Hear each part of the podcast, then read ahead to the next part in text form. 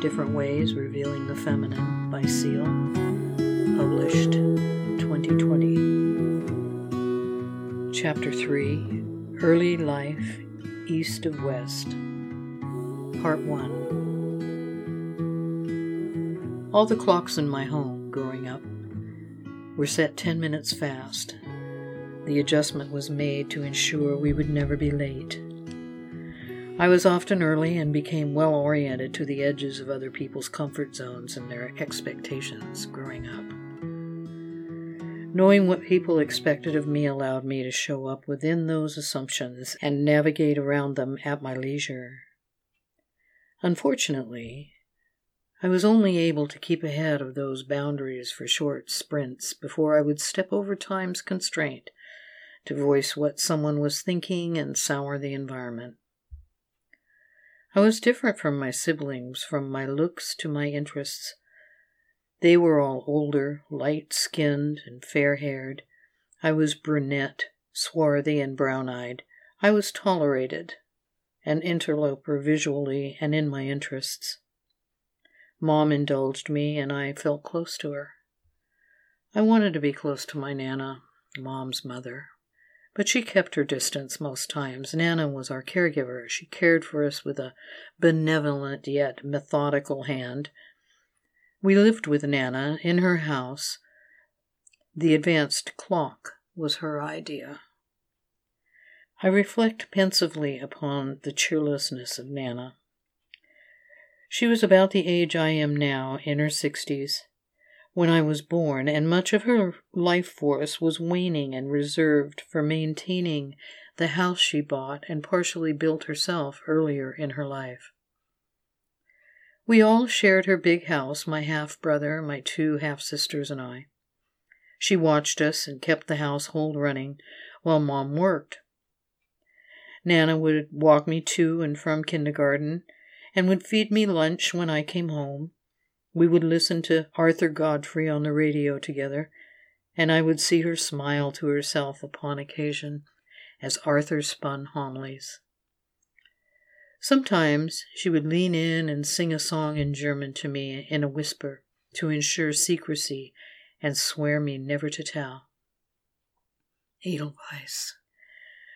Most times she was quite stoic, though sad and tense.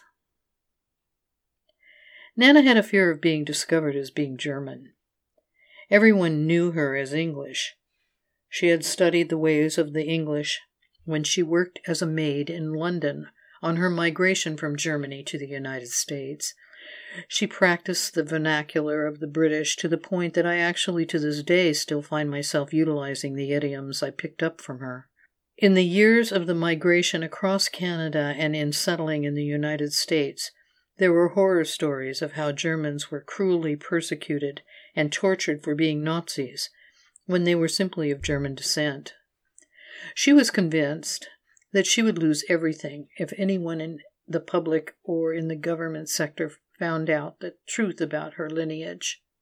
Mom told me this. Nana doted on my mother and was demanding upon her time on the weekends. This was a burden my mother sometimes found overwhelming. Though she never openly complained, how can she complain about the one person who provided her to keep her children sheltered? Then she had the children and her mother pulling on her weekends when she had but 72 hours before she had to report back to work once more on Monday. I could tell Mom was tired and weary.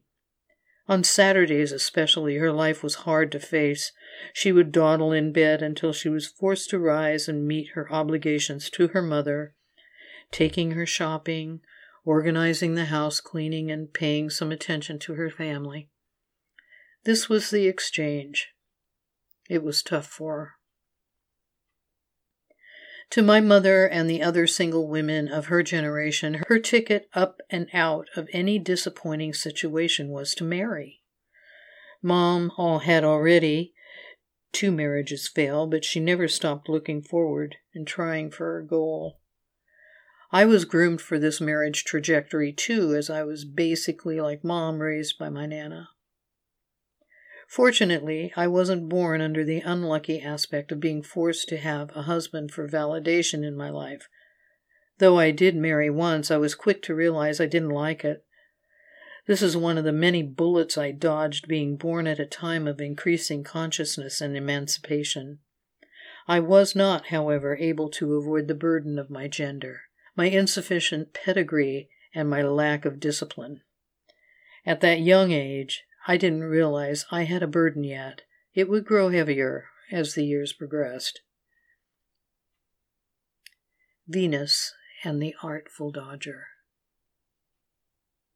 In my poor and predominantly female family, we always thought in terms of making or saving a buck, and I picked up these values young. For fun, my mother and Nana and I would go on scavenger hunts to rummage sales and Salvation Army and the Goodwill. I grew accustomed to the acrid smell of moldering cloth and the sour scent of long hoarded items that would overpower these places. It was the scent of a bargain to me, a secreted prize to be found amid piles of rubbish. I often bought costumes to play dress up in. This is a custom that continues to this day that gives me a kind of satisfaction in its pursuit. Thrifting, treasure hunting. These days, the scent of Febreze masking the biting scent of age. As a small child in the neighborhood, I would pick flowers in people's gardens and then go to their front door and ring the bell to sell them the flowers that I found. I had no idea this was wrong. I was very small, and I don't know how it came to be that I would be wandering down our quiet back street doing this kind of door to door soliciting, but I did this for the longest time without correction. Finally, a neighbor gently enlightened me by telling me it was not a good thing to do to sell someone their own flowers from their yard. Who knew that flowers belonged to people? Once, when there was a residential fire, a group of kids and myself sold Kool Aid and fizzies to people watching the fire burn down someone's house. The firefighters came over for some refreshments before they packed up to leave. I remember them laughing, but thinking they were just jolly.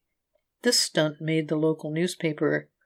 I didn't know it was an insensitive thing to do, nor was it ever explained to me. For years I thought it a funny anecdote from my past. And then I realized as my values came up for assessment later in life how tragic and telling it was. There were never any boundaries or any moral code that I understood regarding money and property beyond knowing that stealing was wrong. I even got rubbery with the stealing as a teen. I thought that a person would be considered smart if they found a way to get anything for free or at a discount.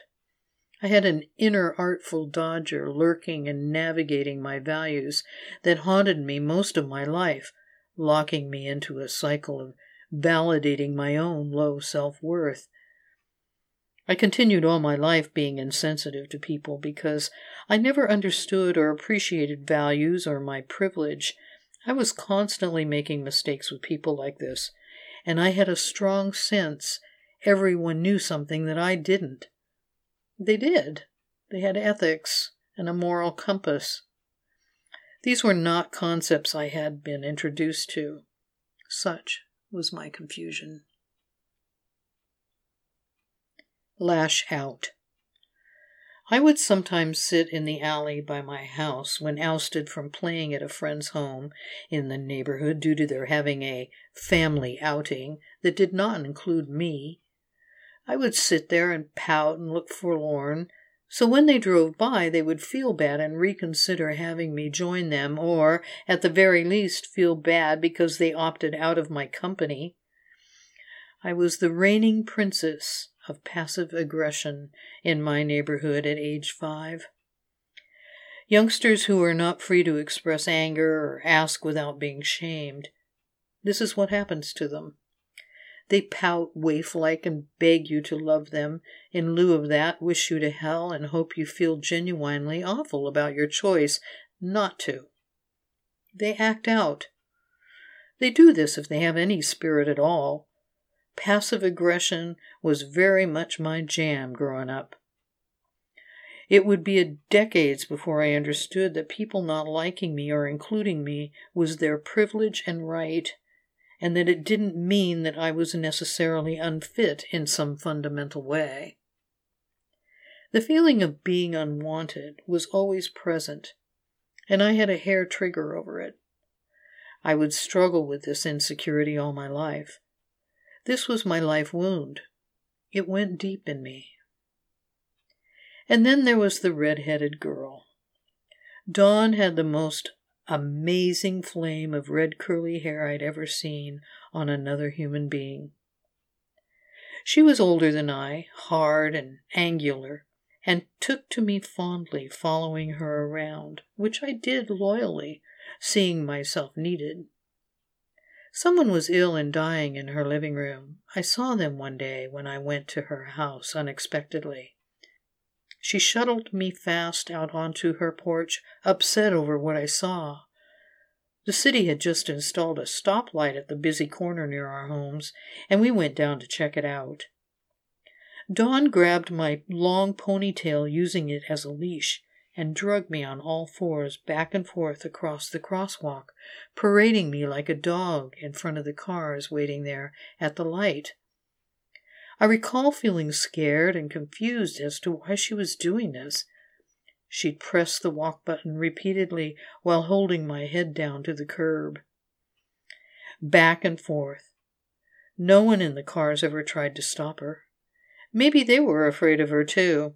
Her anger was palpable. I learned to avoid her, but not before I decided that I had done something wrong to make her treat me that way. I often picked angry girlfriends and brought out the meanness in them as a small child. My own anger and frustration was not yet free to surface. By the time I was socialized into the school system, I knew to keep my mouth shut on almost everything, which oddly had the effect of people thinking I was smarter than I actually was. I saw no reason to let them know otherwise. Maintaining this quiet set a precedent of fraudulent charade, and when people got close to me and found out that I was neither smart nor interesting, often they would drop me feeling betrayed by my pretense. Still, I maintained this tactic in socializing most of my life until I began to gain confidence in myself and understand the importance and the sweet liberation of asking a question without being shamed so I could cultivate friendships. Thank you for listening.